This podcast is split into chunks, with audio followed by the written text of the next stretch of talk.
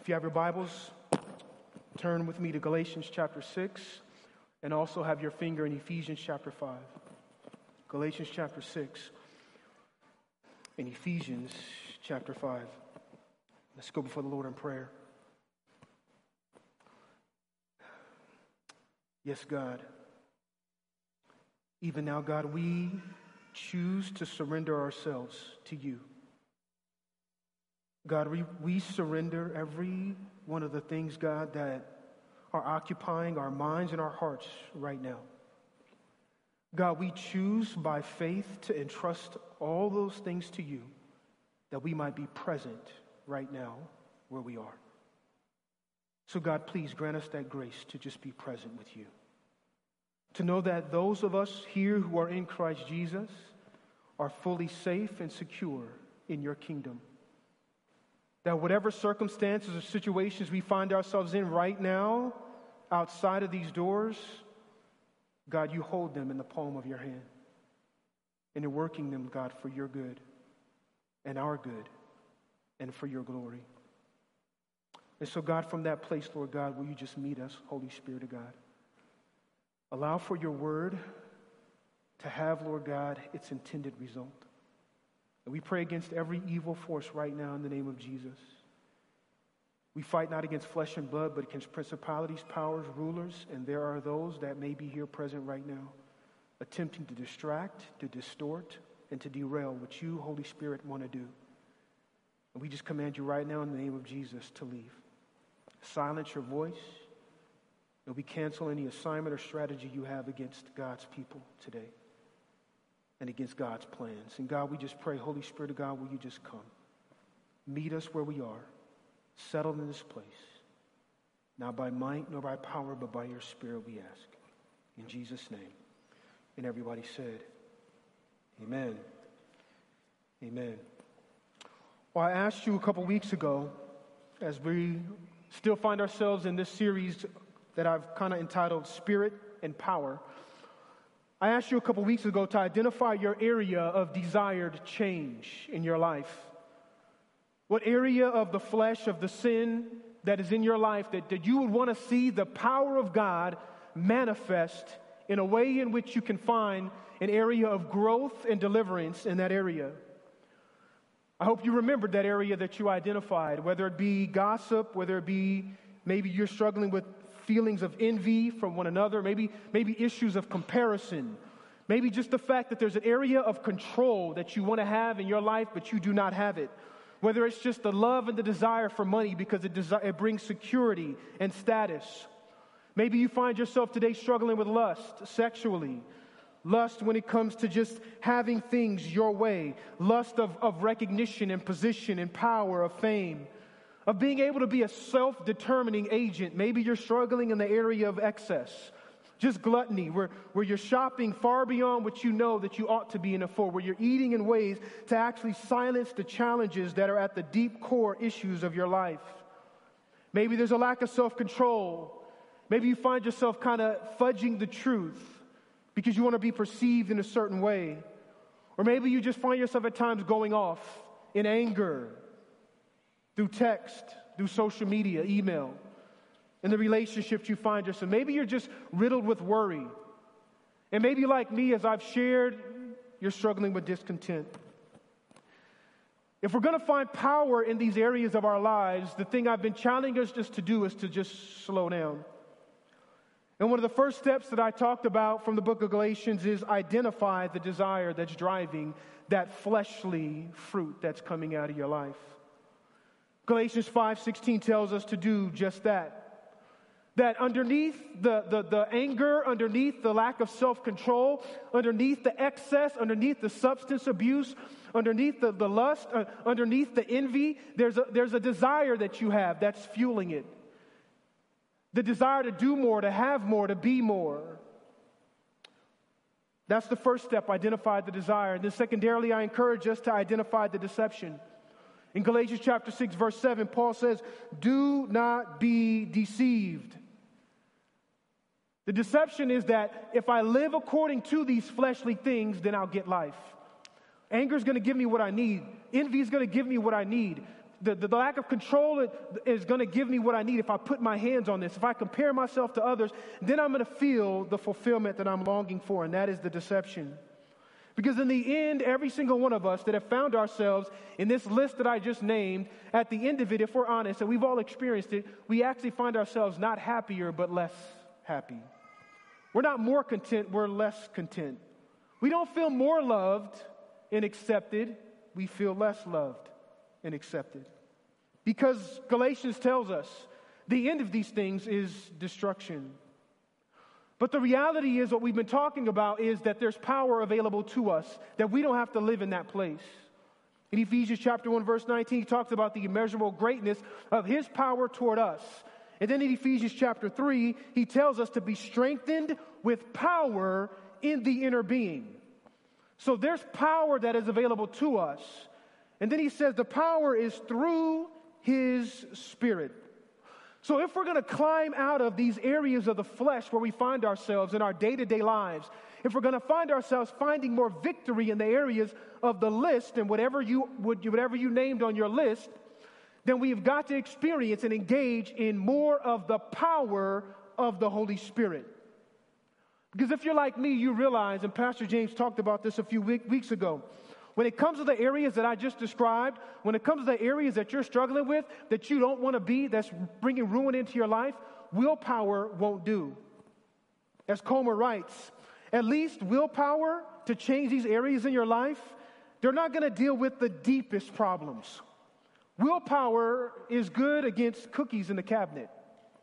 And even for some of those, me being a sweet fanatic, even willpower isn't good against my donuts. But when you try to apply willpower to the triggers of trauma, when you try to try, apply willpower to the addiction, when you try to apply willpower versus the pain, you see, a lot of us, if we really take our time and we slow down, a lot of the reason why we're angry, envious, why we're worried, why we're comparing, why we're lying, all of those things is coming from a pain point. It's coming from a deep area that's fueling it. Willpower can't touch that. It's not going to be enough. And so, as you pause, as I pray that you do, to look at the sin patterns in your life, you can discover the deep wounds underneath the sin patterns. Now, here's the reality. The question becomes is how do we change then? If willpower is not enough, then how do we change? And in Galatians chapter 6, starting at verse 7, Paul says, Do not be deceived. God is not mocked. For whatever one sows, that he will also reap. For the one who sows to his own flesh will from the flesh reap corruption. But the one who sows to the Spirit will from the Spirit reap eternal life. Now, for many of us in the church, I'm sure that verse is not new. I'm sure you've read it before. But I'm, I'm asked a question Do you even know what it means to sow to the flesh or the spirit? If I were to ask you right now, because what Paul is telling us is that if we want to get the spirit, we've got to sow to the spirit. If I asked you, what does it look like for you as a Christian believer right now on Monday morning to sow to the spirit? Could you tell me what that means? Could you tell me what that looks like? Could you tell me how you can begin to enact that in your life? Again, we know, but we don't know. At least that's what I, a lot of times, have to admit. Because in chapter 5, verse 22, Paul says, But the fruit of the Spirit is love, joy, peace, patience, kindness, goodness, faithfulness, gentleness, self control, so on and so forth. So that's the fruit of the Spirit. That's where we're trying to get, amen? We're trying to get there. That's what we want in, in our lives. And so then Paul then tells us then in verse of chapter 6 of verse, verse 8, for the one who sows to his own flesh will from the flesh reap corruption, but for the one who sows to the Spirit. So if you're going to get the fruit of the Spirit, you got to sow to the Spirit. And so again, my question becomes is, do we know what it means to sow? Well, the three questions I have for us this morning is what does it mean to sow? And then, secondarily, I'm going to answer the question how do we sow to the Spirit? And then, lastly, what is the promise when we do? What does it mean to sow? How do we sow to the Spirit? And what is the promise when we do sow? What does it mean to sow? Now, what's challenging with that term is, is that we live in the city. I'm a city boy. I grew up in the city. I grew up in the concrete jungle. And so sowing is something that I'm not too familiar with. And I'm sure most of us are probably in that arena. How many people garden? You got any gardeners in the house? No gardeners. Okay, proves my point. we have no idea what sowing is. Okay. So, sowing, not S E W, S O W. Uh, it's an agrarian term. And really, what it means is to scatter seed. Sowing seeds simply means scattering them across the soil, into the soil, so that eventually they will germinate or sprout. We kind of have some of those terms. Anybody shop at Sprouts? Say that. All right, all right, there we go. All right, so we get it now. Sprouts. So you can either, what Paul is saying then here when he talks about sowing, is that you can either scatter the seed of the flesh or scatter the seed of the spirit. And what we see here is Paul is saying this is something that is intentional. And when you scatter that type of seed, it will bring forth or germinate or sprout a certain fruit namely either flesh or spirit.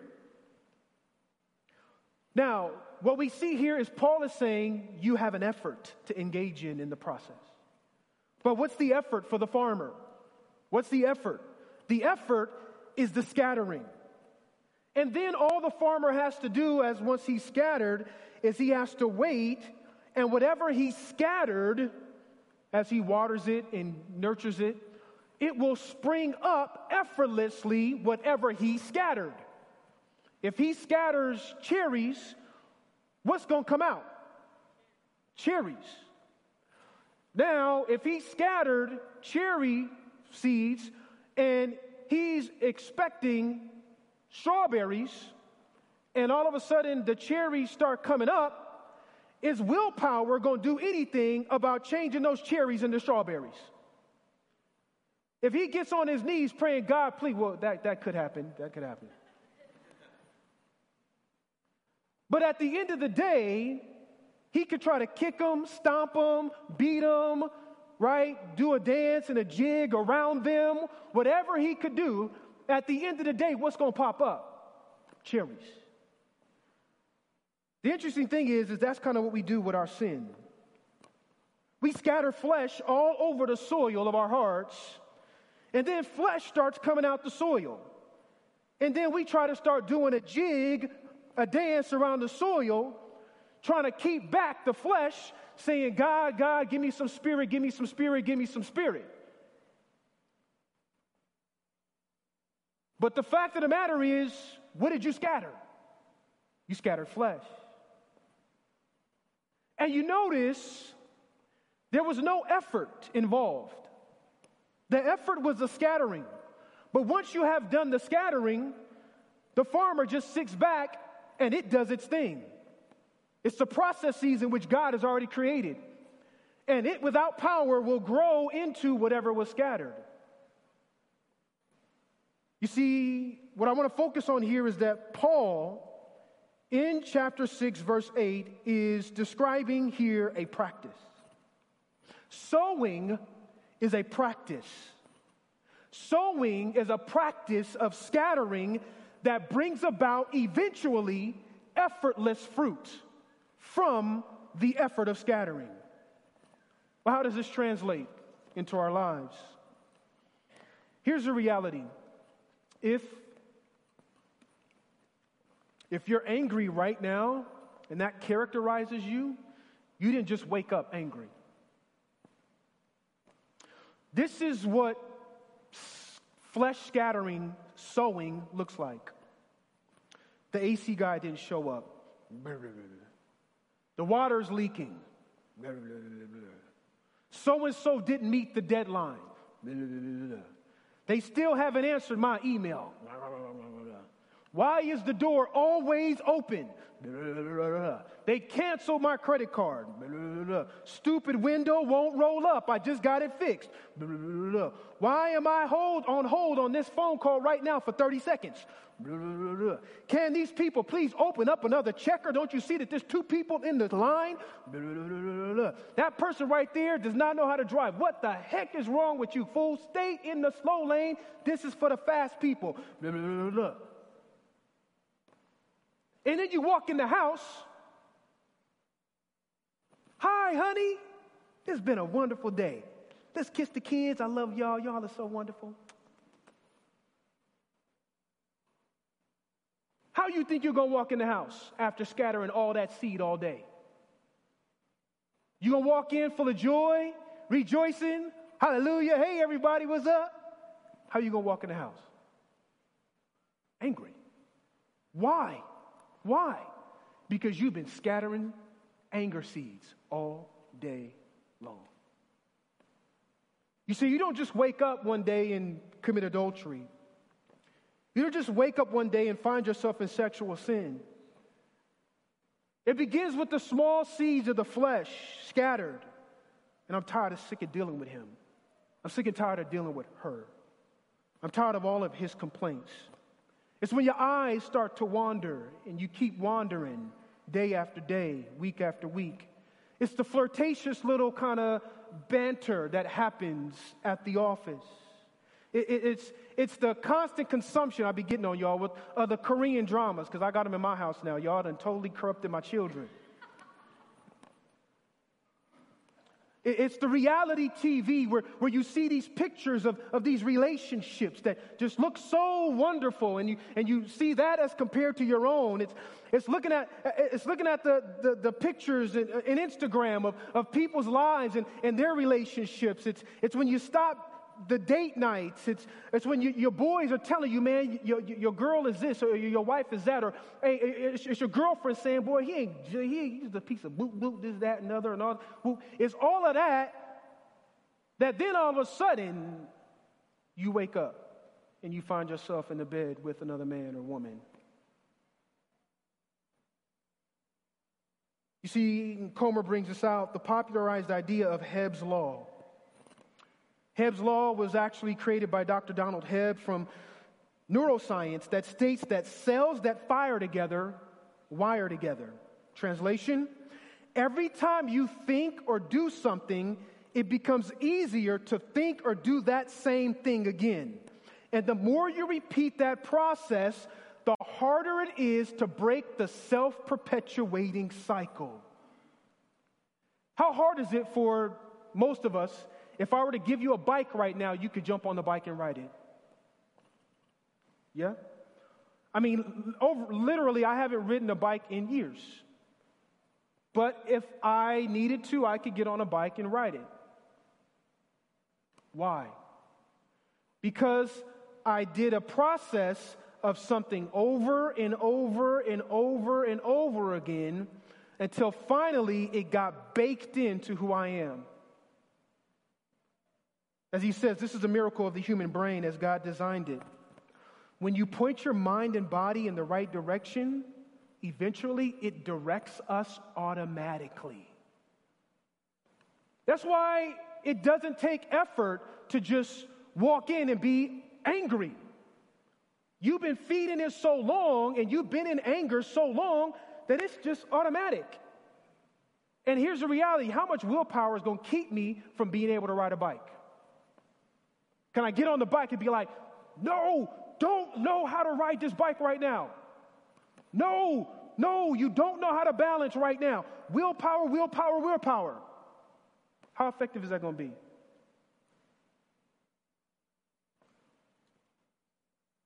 See, the key is effort at first in anything. And more importantly, in our spiritual lives, effort like learning how to ride a bike, you had to put effort into that. Eventually brings effortlessness. the anger, the adultery.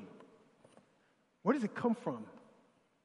It comes from a thousand choices that were made over a long period of time that all built up until finally you find yourself that person. And as you see the destruction coming because of your envy, because you see it, when you see the destruction coming because, because of your comparison, because you see it, when you see the destruction come, then you start saying, I got to use willpower. I got to use willpower. I got to use power. But the problem is, dude, the, the caboose already gone, homie. You going 100 miles an hour in one direction, 50 tons. A philosopher Plantinga, uh, he says it this way. A fuller statement of sowing and reaping, the law of returns, would therefore go something like this. Watch this. Sow a thought, reap a deed. Sow a deed, reap another deed. Sow some deeds, reap a habit. Sow some habits, reap a character. You feed anxiety. You feed the discontent. You're constantly in this do more, have more, be more. You see the commercials that are telling me you need to have more, do more. Social media is telling me I need this, I need that. You look at others in their lives and you need this and you need that. You fixate on all the images of, of what everyone else has as opposed to what you have. You listen to all the influencers that are telling you you need this, you need that. You know what all that is? That's sowing. That's sowing. And if you consume it, eventually you will effortlessly be discontent. And listen, all of these things happen via practices. Sowing is a practice. It's doing something a thousand times over and over and over again. Right? That's what made Kobe Bryant so good, right? He's like, I shoot a thousand jump shots every day. So that when I'm in the game and it's time to go, I'm not thinking. It's just automatic. Your soul operates the same way. Your spirit operates the same way. So, what Paul here is telling us is that sowing is a mechanism of formation. And this is where Pastor James talked about it a couple weeks ago. What I'm describing to you is the process of spiritual formation. Christian or not, everybody's always being formed. And it's the process by which you're formed in spirit or in your inner being into either the image of Jesus or you're conversely being deformed into the image of the flesh. And the thing that shapes both is choices and practices, a lot of them small ones over time.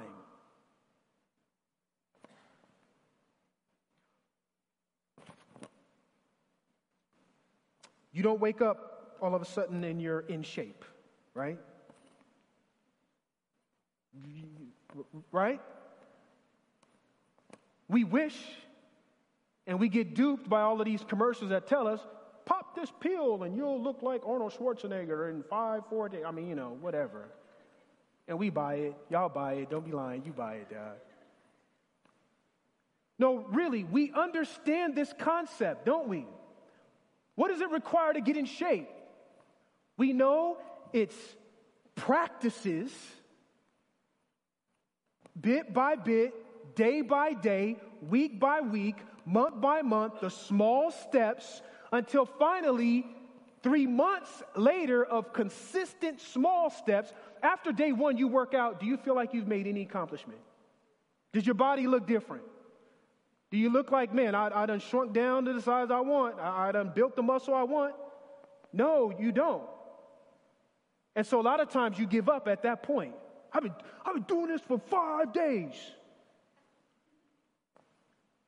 But you linger and you're consistent, then all of a sudden one day you'll wake up, look in the mirror, and you're a different person.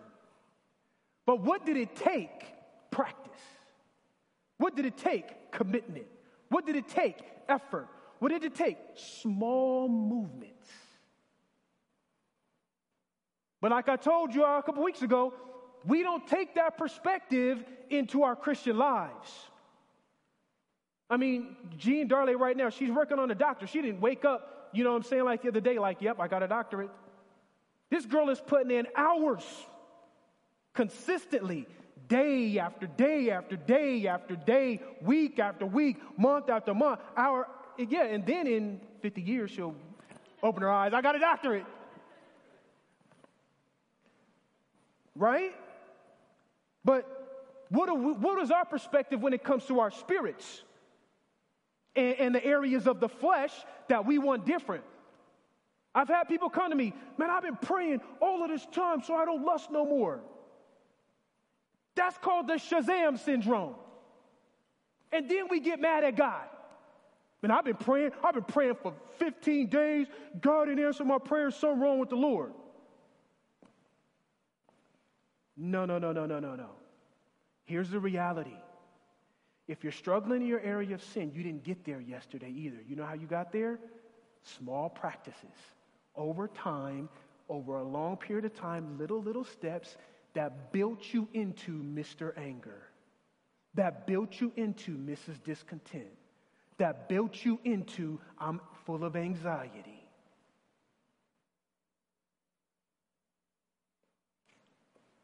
And so, what does it mean to sow? It's engaging in consistent practices that will eventually produce outcomes that will reflect those practices. I'll say it again. What does it mean to sow? It's engaging in consistent practices that will eventually produce outcomes that will result from those practices. So, then how do we then sow to the Spirit in order to overcome these areas of sin? Because we want the Spirit, amen? So, then what does it look like then for us to sow to the Spirit? Well, verse 8, Paul says, For the one who sows to his own flesh will from the flesh reap corruption, but the one who sows to the Spirit will from the Spirit reap eternal life. In other words, how do you sow to the Spirit? You apply the law of sowing and reaping, verse 7, to the Spirit. It is to engage in practices that will foster the Spirit in your life if you engage in the practices of the Spirit, you will get more of the Spirit. Pastor James talked about this. We call those spiritual disciplines, spiritual practices. And what's interesting here is I'm seeing a pattern in the text. As I told you guys weeks ago, we want to get more of the Spirit. So I'm trying to find these passages in the Bible that talk about the Spirit and how we get it. What's very interesting is I haven't talked about this, and I may later, look at verse 1 of chapter 6. Brothers, if anyone is caught in a transgression, you who are spiritual should restore him in a spirit of gentleness, but keep watch on yourself lest you be tempted. Bear one another's burdens and so fulfill the law of Christ. Verse 3 For if anyone thinks he is something when he is nothing, he deceives himself. But let each one test his own work, and then the, his reason to boast will be in himself alone and not in his neighbor. For each one will have to bear his own load. Now, verse 6 let the one who is taught the word share with all good things. That's a discipline. It's called the discipline of giving. And the one who teaches. So, in all of this passage, where it be uh, the discipline of restoring an individual in gentleness, that's a discipline.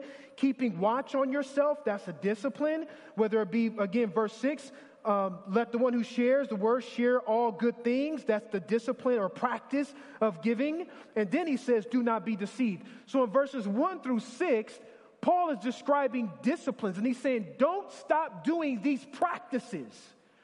Don't be deceived. Don't step away from the practices of, of, of, verse 1, restoring in a spirit of gentleness, keeping watch on yourselves, lest you be tempted. Don't, verse 2, bear one another's burdens. That's a practice. Go ahead and work that practice out. So, fulfilling the law of Christ. If anyone thinks he deceives himself, right, he's giving all these practices. And then he says, keep doing that, and you will get the Spirit. Verse 8. I told you to look at Ephesians. Ephesians chapter 5. Ephesians chapter 5. We're familiar with this passage in verse 18. And do not get drunk with wine, which is debauchery, but be filled with the what? Spirit. Now look at what comes next. This is what I'm saying. If you want spirit, you got to sow. And what is sow? It's doing the practices of the Spirit. watch what he breaks down. You want to be filled with the Spirit? Now he gives practices. Address one another in psalms, hymns, and spiritual songs. That's the practice of worship, singing, making melody with the Lord in our heart. Verse 20 is the practice of giving thanks always and for everything to God in the name of our Lord Jesus Christ. And then here's the next practice, verse 21 submitting to one another out of reverence for Christ. You see that? If you want the Spirit, verse, if you want to be filled with the Spirit, engage in these practices. And as you engage in these practices, verse 19, 20, and 21, you will gain more of the Holy Spirit. So, what are we seeing in each of these examples?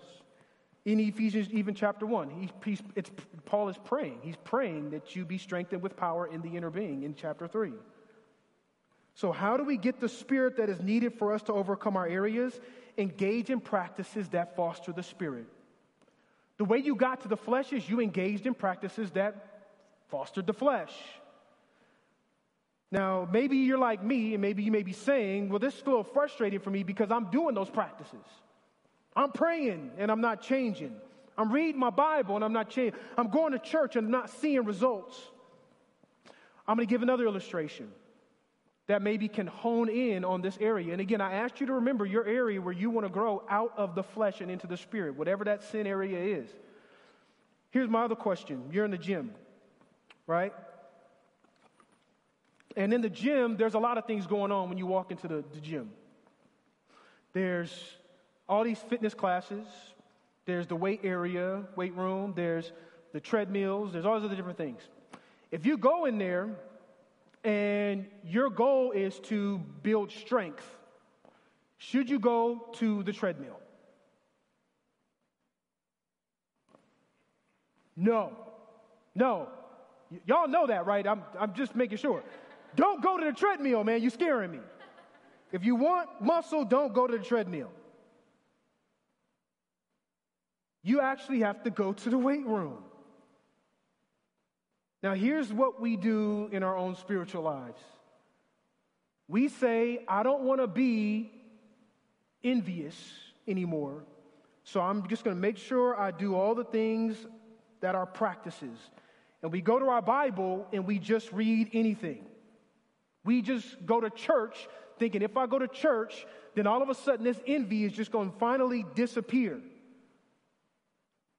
Now, I'm not saying those things are bad. I'm not saying being in the environment is wonderful. But here's what I'm suggesting. In that area of sin in your life, if you're struggling with the sin of gluttony, excess, you shopping too much, eating too much, spending too much time on social media, whatever excess is, you want more. Matthew chapter 6, verse 19 do not lay up for yourself treasures on earth where moth and rust can destroy, where thieves can break in and steal. That works a lot better for that area in your life than Numbers chapter 22, verse 29. Balaam's donkey says, What have I done to you that you have struck me three times? Right? But sometimes that's what we do. We be like, God, I'm, I'm sick of being envious, and then we read about Balaam's donkey and then wonder why we're still envious. We, we went into the gym, we're, we're in the practices, and those are good things. We ought to do them. But what I'm suggesting, because I'm trying to help me and you get out of that area of sin in your life, is use the practices in such a way that target that area of needed, desired growth. Sowing to the Spirit, then, listen, is specifically engaging a spirit inviting practice in relationship to your cravings and deceptions. Remember, I asked you a couple weeks ago? Identify the desire and the deception that's driving the sin. What you need to do is, is take a spirit wrought practice that specifically applies and hits those desires and those deceptions. I'll give an illustration and an example because I want to make this practical. One spiritual practice is scripture memory, right? Now, sometimes we say, I got to just memorize scripture, and we just memorize scripture, which again is not a bad thing. But see, here's my problem. My problem is I'm dealing with discontent. There's an area in my life or areas in my life, and maybe you might be in those places too, where if I could change it right now, I would, and I'm not content with the fact that things are the way they are in this area of my life. I'm discontent.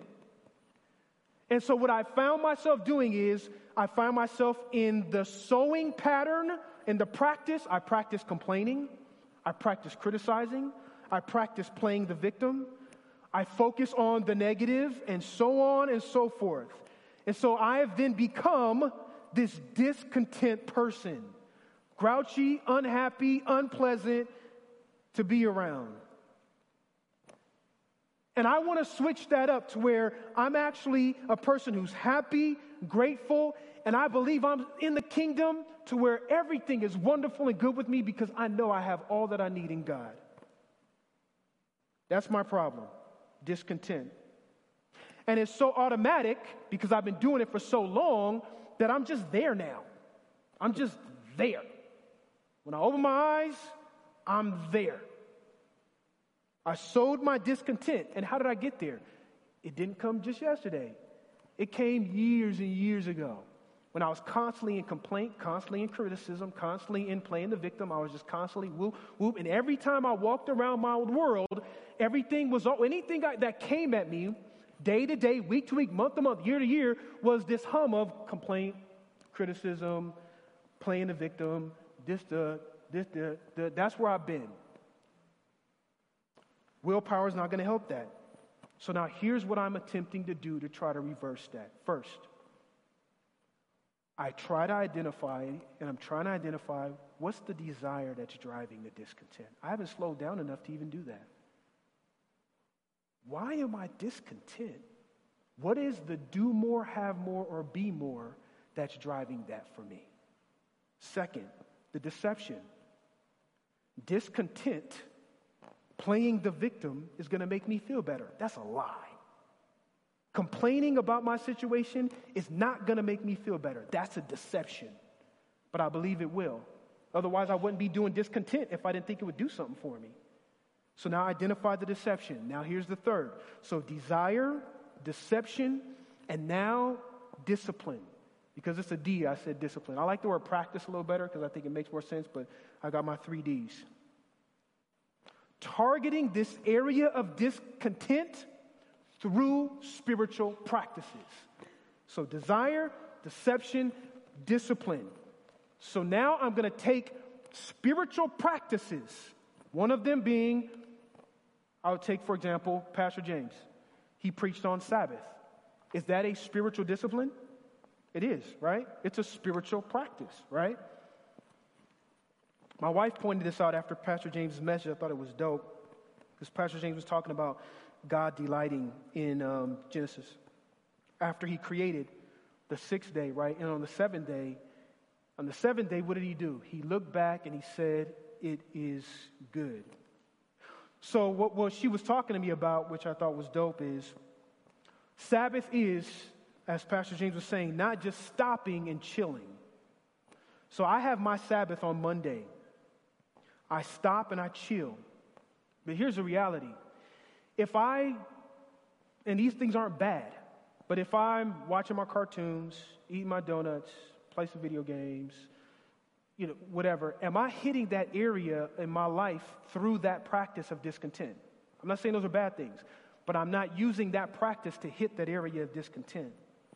But what was dope is the wife, he said, what's powerful about God when he rested is what did rest look like for him?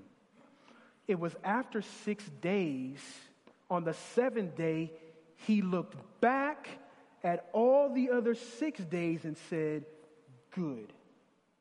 So then, what does it look like for me to step into Sabbath the way that God did when He stepped into Sabbath? So, this is now what I'm trying to do. I'm trying to take the vantage point that God had on my six days during the week. And what I'm doing in my six days during the week is just like God did over here and said, Man, look at all the good I did. Over here, I'm trying to do the same thing and say, Look at all the good that God did in day Monday, Tuesday, Wednesday, Thursday, Friday, Saturday. What am I doing? I'm trying to chop down that discontent. We, we, we want chop. Come on now. Come on now. See, my Sabbath is, is my Psalm 100 day to chop away at that discontent. Enter his gates with thanksgiving and his courts with praise. Give thanks to him, bless his name, for the Lord is good. His steadfast love endures forever, and his faithfulness to all generations. You see, my Sabbath is my Psalm 100 day. And I'm telling y'all, I'm not there. I am far from it. But I am trying now to take these small little efforts.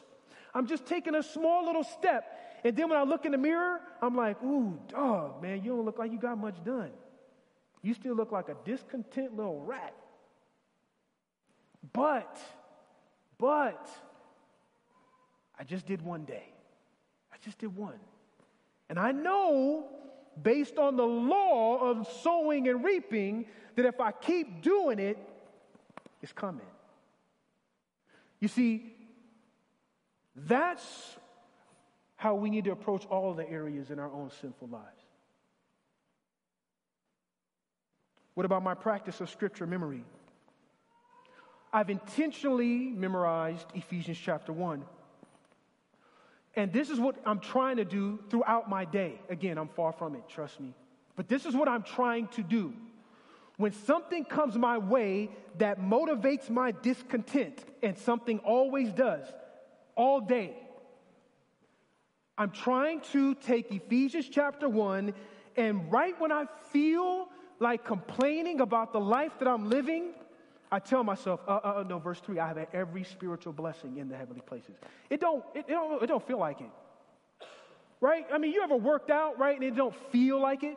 Like it's doing anything? In that moment, it doesn't feel like it. But I'm simply trusting that if I put myself in the vein of the Holy Spirit, it's going to finally one day click. So I just tell myself what even in my heart I'm struggling to believe, Ray, you have every spiritual blessing in the heavenly places. When I'm about to complain and when I do, I tell myself, Ray, you are chosen in him. When I start to compare, I tell myself in Ephesians chapter 1 that I was actually chosen before the foundations of the world. Do you know what that means, Ray? Do you know what it means that you were chosen before the very world began? When I start to compare, when I start to play victim, I, I tell myself, dude, you are predestined for adoption. Dude, you are the son of the most high king. When I start daydreaming about the life that I wish I had or, or the way that I wanted to be, I redirect my mind to the life that I already have in him because I'm redeemed by his blood. When the devil tells me, yo, God doesn't care about you, all the things that you want, you have none of it. I'm reminded in Ephesians chapter 1 of the riches of his grace that are lavished upon me in kindness. Hey, you don't have enough, Ray? You wish your life was different? Well, Ephesians tells me that I have an inheritance in Christ Jesus. And on Monday, whenever that jumps into my mind, where the flesh, the devil, or whoever starts coming and telling me, dude, you need to be discontent. Look, you don't have this, you don't have that. I'm trying to fight that with the scriptures to tell myself what is true of me in Jesus. And over time, by His grace, I'm a walk in contentment.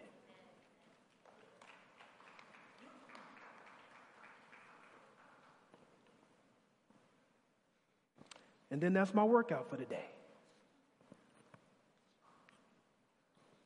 I want you to notice the area of focus in each of those examples that I gave you. Romans chapter 8, verse 5.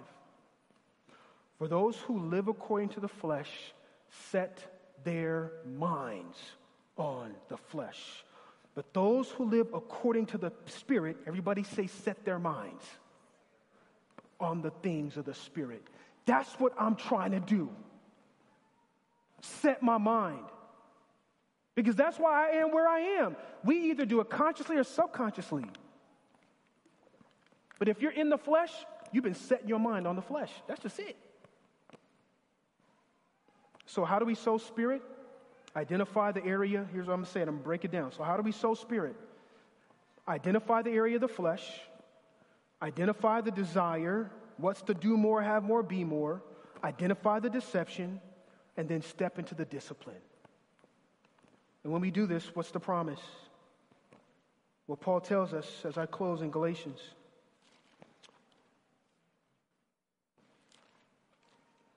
Galatians chapter 6. He says in verse 9, And let us not grow weary of doing good, for in due season we will reap if we do not give When we sow to the Spirit, what Paul is promising us is that at some point, my discontent is, isn't going to be what characterizes me. I will be in a place of rest that I was not if I just keep at it. You see, I didn't get here overnight, so I'm not going to Shazam my way out of it, and neither can you. But whatever area it is for you, it's the daily decision to invite the Spirit into those spaces that will over time reap the Spirit. And Paul is saying that's a promise. You don't have to live in anxiety for the rest of your life if you are in Jesus.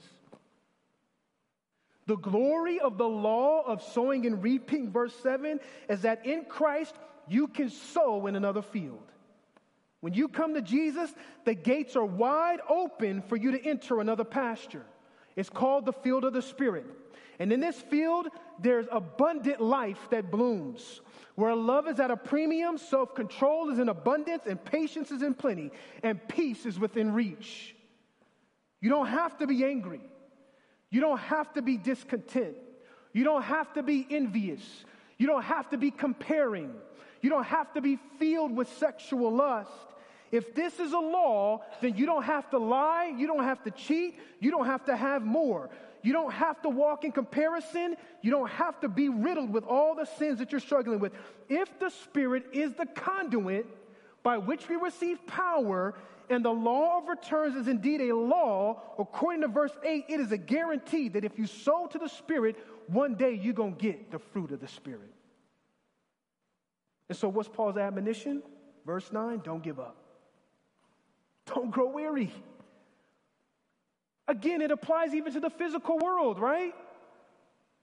Gene, don't get weary in that doctoral program, right? That's just how life is. And we all find ourselves getting in that place of getting weary, and, and, we need somebody to come and tell us if you just stay on the path. I know it doesn't feel like you're getting to the end of the tunnel, but I'm trying to tell you right now, you're making progress. I know this doesn't feel like progress, but it's progress. Don't give up. Don't grow weary because there's to come a time where you're to harvest the good of what it is to be filled with the Spirit in that place in your life.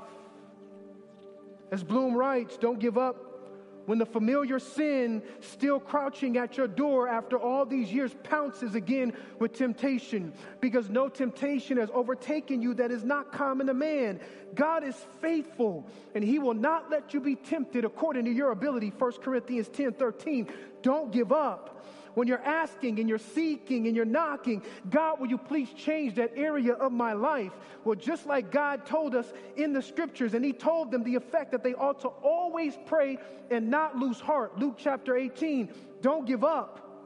When the devil's fiery darts of doubt find themselves lodging at you in your soul, take up the shield of faith, which can extinguish the flaming darts of the evil one. Ephesians chapter 6. Don't give up when waiting on God to change you in this area, it just feels like, dang, man, this is never going to happen. I'm not going to change. But they who wait on the Lord shall renew their strength, and they will, and you will, and we will mount up with wings like eagles. Don't give up when you failed in sin. Don't wallow in guilt and shame because the scriptures tell us if we confess our sins, God is faithful to forgive us. 1 John 1 9.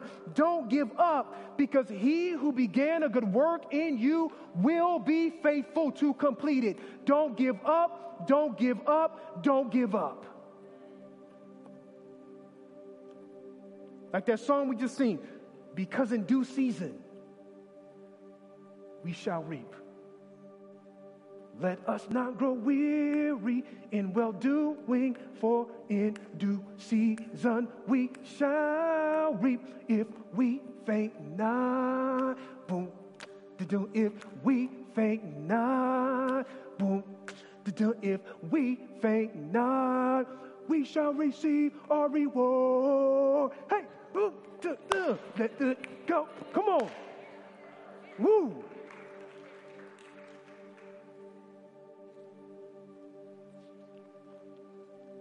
And be patient with yourself. My wife was telling me an analogy, and she says sometimes we don't realize how much we have grown and how much we have changed. And her counselor said, Our growth is kind of like a mountain, not going from top to bottom, but kind of around in a circle. And sometimes when you're at that mountain and you're kind of moving up, it feels like you ain't made much progress. Right? But if you really stopped and realized you're not at the bottom of the mountain, it just doesn't feel like it because you're going so slow. Be encouraged. You're farther up the mountain than you probably realize. And so I leave you with this question. I leave you with this question, and it's a serious one. Because here's the reality at the end of the day, Shazam is not going to work. Shazam is not going to work. If you're tired of being where you are, I'm going to ask you, you have to ask yourself this question seriously. Are you willing to put in the effort? Are you willing to put in the effort?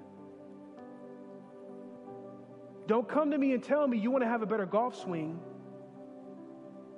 but you're not willing to put in the effort to get out there and hit some balls on a regular basis. It works the same way with your soul. And so, really, this is what I'm seeing and realizing is Ray, do you want to put in the effort? Because honestly, I'm in this rhythm so long of being discontent that it kind of feels good to just be here. How sick and tired are you being of sick and tired? And are you willing to sow into the place where you want to experience change? You hear that? Are you willing to sow into the place where you want to experience change? If you aren't willing to put in the effort and put in the workout, let's get in the gym, then, then don't be mad at God. And don't sit there and wonder, I just don't know why I'm not different.